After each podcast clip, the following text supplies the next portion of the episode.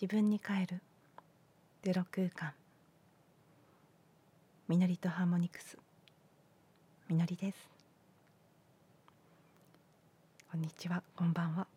今日も聞いていただいてありがとうございます。今日はなんとなく鈴の音なしで始めたいなという感じがしたので最初と最後の鈴は省略して始めていますはい2021年 2日目。うーんちょっとね先ほど首都圏の何件かが何件かの知事が政府に緊急事態宣言の要請をしたというようなニュースも入ってきていましたがうん、まあ、予想通りというか少しずつ少しずつまた緊迫したというか動きが大きくなってきたというかうん何かが動くかなという感じがしてきていますね。風の時代に入って12月22日グレートコンジャンクションあまり具体的なレベルでは私自身あんまり変化をまだ感じてないんですよねっていう感じのお話をした日もあって今もそれは変わらないんですけどやっぱり嵐の前の静けさ的な感覚。うん。そしてあこれはあのね星を読む方多くの方おっしゃってますし私もそうなんだろうなって感じますけど1月14日に天王星という星が今までねしばらく逆行していたところから巡行に切り替わることで、まあ、全てのこのねホロスコープで通常見るような全ての天体が、えー、全てあの巡行になるというあまりね全天体巡行期間ってあのホロスコープの暦なんかを見ててもそんなにないんですよね。だけど今回ね結構長いんですよ。私もさっきチェックしたんですけどえーと、4月の末に冥王星が再び逆行を始めてでその後5月の下旬に土星が逆行を始めるんですけどそれが始まるまでの間なので123月ほぼ4月までですね4ヶ月まるまるほぼ4ヶ月全天体巡行という期間に入るんだということを改めてあの知りましてうんここはかなりパワフルに新しい時代が構築される流れが後押しされていくんじゃないかなという予感が、まあ、少なくともねこの星の動きからすると予想できます。ねたかが先生術と思われるかもしれないですけどやっぱり2020年の動きを見ていてもかなりそのまんまドンピシャで、えー、世間の動きとシンクロしていた部分が多かったのでまあ、もう本当に無視できないというか 侮れないというかおそらくまた何かしらの形でですけど大きく時代そのものが動いていくようなこともしかしたらこの新型コロナのことでかもしれないですしそれ以外のことがあるのかないのかは分かりませんけどそこから1234大きな動きがあるのかななんていうことを感じています。で星の動き以外で私も結構本当に敏感な体質なのでいろいろ先んじて感じてしまうところはあって実はあの去年のコロナ騒動が、ね、新型コロナウイルスが流行り始める前ぐらいから私はもうピタッと活動をやめてるんですね。2月くらいから2月頭に何か新しいこうセッションの告知をしようかなと思ってたらどうしても動く気がしなくてまあまあいいやしばらくそのままにしとこうと思ってあまりこう手を打とうとはしなかったんですけどそこからあれよあれよという間に石鹸全体が動きにくい感じになっていったんですけど、まあね、実は今回もじわじわ来てるんですよ私の中で。その外に出た出たくない感じとか。SNS とかグループメッセージとか見るのがすごく嫌になってきて何かこう内側にこもりたいような自分とつながる時間をすごく増やしたいような感覚とかあこれ似てるな去年の緊急事態宣言前とっていうのを感じていたりもして、まあ、とにかく静かに自分とつながる時間を取りたい。丁寧にそういう時間をもうなんか思う存分やりたいみたいな感覚が再び強まっているのでまあもしかしたら私は若干早め早め早めに行くタイプなので こういう感じが来たっていうことはまあまたステイホームみたいな流れになる可能性もまあ否めないなーって感じたりもしています。まあ、実際どうなるかは分かりませんけど星の動き私の体感的にうーんまあじわじわと来てるかなみたいな感覚ですね。私自身はねあんまりあのそのことネガティブには捉えてなくて あの新型コロナウイルスがどうこうではなくてどんな現象が起きているにせよとにかく新しい時代の様式、ね、社会構造とか生活スタイルとか私たちの価値観とかそういうものを再構築していくために起きることだということだけが間違いないのでで形は何が起きたとしても結局何のために起きてるかって言ったらそれだけだと思ってるので途中どんなに大変なことがあろうとどんなにまあ困ろうとなんだろうと最終的にはね行くべき方に行くために必要があって起きることというふうにしか捉えてないのであんまり怖いとか嫌だっていう感覚はないんですけどまあね現実レベルで不自由なこととかうんまあ、例えばね女性生のクラスも1月末2月頭で開催開始しようと思ってますけどそれが本当に適切なのかなタイミングとしてっていうこととかいろいろ現実的に対処しなければいけないことはあるといえばあるのでちょっとねあの要注意というかなんかこう要ウォッチだなというふうには思いながらこの今の空気感自分の感覚敏感にちょっと感じ取ったりもしています。はい、で今日はその話がまあメインではないんですけどそんな全体の様相も感じながらうん私自身どんなことをこの数日昨日今日で感じてるかっていうとそう改めてやっぱり自分とのつながりというのに意識が向いている感じですね。で自分とのつながりという言い方もできるし改めてのあのセルフアイデンティティするホポノポノのメインのこう考え方の一つですけど全てのこと全ての出来事自分が体験しているもう本当に例外なく全てのことに対して自分自身が責任を持っているというか、何を体験しているにせよそれは自分の中で再生されている記憶なんだということををちょっとね改めてうんあのきっかけとしては私セルフアイデンティティするホポノポノの手帳を愛用してるんですね。でそれの2021年版を昨日下ろしたのでそこの中の文章とかを読んでいて改めてああそうだそうだと思ったんですけどあ私結構この12ヶ月特にあのもちろんクリーニングっていうのを日々やっていたりほうぽのぽののことこうやって音声配信でもたくさんお話ししたりしてすごく大切にして生きてるんですけど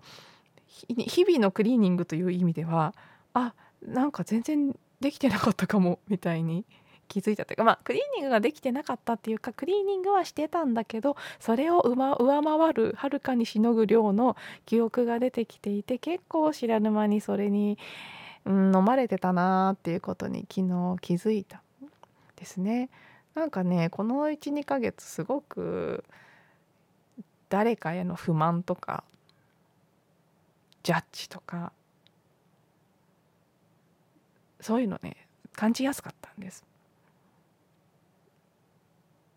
でまあねありとあらゆる判断を手放したいと思ってるんですけど実際にはすごく難しくてめちゃくちゃ知らぬ間に勝手な判断をいっぱいしてるんですよねあの人はああだこうだああだこうだどうだと。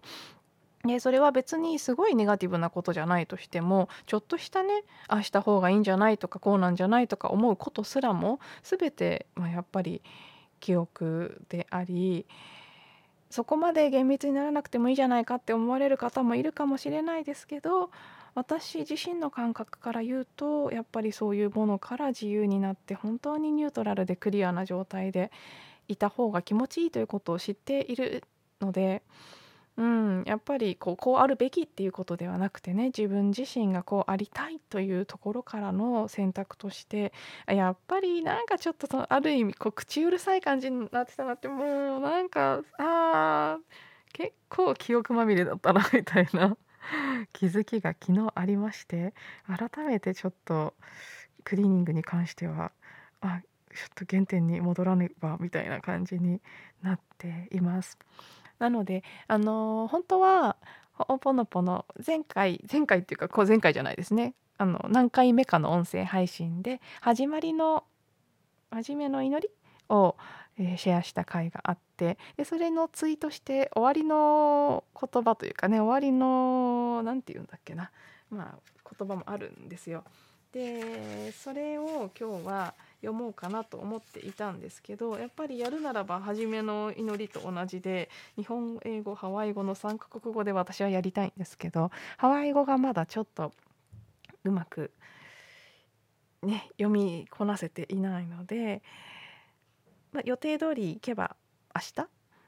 もし明日違うこと話したくなってしまったら他の日に持っていくかもしれないですけどちょっとそれはもうしばらく練習するとして今日は、えーと、そのセルフアイデンティティするほぽのほぽのぽのの本の中で私がさっきねふっと紹介したいなと思った箇所を読んで、まあ、それについてすごく短い文章なので紹介する部分自体は、まあ、それについて少しお話しして終わりたいと思います。で、えーとね、この本のタイトルが「ほおぽのぽのジャーニー本当の自分を生きる旅」というタイトルで、えーと、平愛琳さん著で監修が伊原屋からヒューレン博士と KR さんという本になっています。でそれの中の168ページ「真のネイティブとは」というタイトルのえー、章の中にあるんですね。で冒頭であのこの本はこの平愛琳さんという方が長年セルフアイデンティティするホーポノポノを作ったモーナさんから直接ホーポノポノを学んだようなハワイに住んでる方たちでそこからホーポノポノを実践している方たちをインタビューして旅して回るっていうそのインタビューの旅の、まあ、まとめた本なんですねなのでホーポノポノジャーニーなんですけどたくさんそういう実践されてる方の言葉が載っているんです。でその一箇所としてジーンさんという方が言った言葉ですね。まず読みます。モーナはいつだって結局のところ自由について話していましたクリーニングによってあなたが取り戻すものは真の自由であると真の自由こそがあなたそのものなのだと。というのをまずねリンさんが語っていてでその後にジンさんのパートナーのレスターさんがねこの著者のアイリーンさんに「ハワイが好きかい?」って聞いてでアイリーンさんが即答して「もちろん住みたいくらい」と。私もそうなんですけどそういう方いっぱいいますよねきっと日本に。大好きなんですね。でそれのその後にそのレスターさんご主人の方がね言った言葉です。ハワイアンについてモーナが言っていたことがあるんだよ。次のページです。ハワイアンになるためには決してネイティブハワイアンの血が流れている必要はありません。ハワイに住んでいる必要もありません。A true Hawaiian is one who brings freedom to the cosmos. 真のハワイアンとは自分自身に自由を取り戻しそれを宇宙全体に与える存在のことです。ね、という言葉ですね。ここはなんとなく今日はね読みたくなってこの「自由」という言葉、ま、さっきも言った通り私自分自身がすごくねいろいろな人への判断とかいろんなことに対する不満とかちょっとしたことです。ねとかまあ期待不安の裏には期待不満の裏には期待もありますから期待とかこうあるべきとかそういうものをたくさん抱えていてそれは人に対してどうこう以前にやっぱり自分に対してすごくがこうがんじがらめにして不自由になることなんですよね。であの人はああすべきなのにとかあれは、ね、おかしいとかああだこうだとか思ってる時ってうんそうやっぱなんか不自由な感じなんですよ。でそういうものから全て解放された時にまず何よりも自分自身が自由を手にするそして今のモーナの言葉にあった通り自分自身に自由を取り戻した時それは宇宙全体に自由を与えることと同じなんですよね。でモーナはそれをする人が真のハワイアンだっていう言葉を残しているということですねすごく、うん、素敵だなって私もハワイ大好きであの前に音声の中でご紹介したマウイ島に住むレイフライダーさんのセッションを受けた時もやっぱりハワイに住みたいけどどうすればいいですかみたいな相談をした時もあってその時にレオさんから言われたのもやっぱりその自分が「How can I serve Maui?」とマウイに対して何をね、まあ、奉仕できるのかとそしてそれはすなわち地球に奉仕するっていうことだと。How can I serve to the earth? ってなんかこう言われたことをすごくこう印象深く覚えてるんですけどなんか本質的に一緒だなってうんハワイに住んでハワイアンになってこう素敵な生活をしてっていうことをすごく憧れるけどそれ以前に真のハワイアンであるということは自分自身が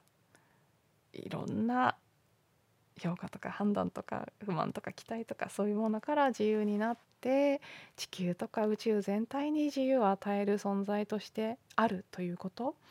それであった時本当はどこに住んでいたとしても自分自身はきっとハワイに行った時得られるような解放感とかね喜びとか心地よさっていうのがおそらくどこにいても体験できる。そしてその時もし自分が本来住むべき場所がハワイであるならば自然と道は開けて呼ばれるんだろうなと。そうでなければ今ここでやることがあるんだろうなっていうことも改めて、まあ、今ね話しながら感じているんですけど、ね、私自身が改めて自分のもうなんかパンパンになっていた記憶から自由になってもう一度平和とか安らかな平安ですね。そういうものを世界全体にそしてもう何よりも自分自身にもたらせる存在でありたいなと改めて実感している今です。なのであの先ほどご紹介したその終わりの言葉は私の平和というタイトルの言葉なんですね。なのでこの話の続きとして、特に明日ものすごい話したいこととかが出てこなければ明日はその私の平和の言葉をご紹介してみたいと思います。はい、では今日も聞いてくださってありがとうございます。また明日お会いしましょう。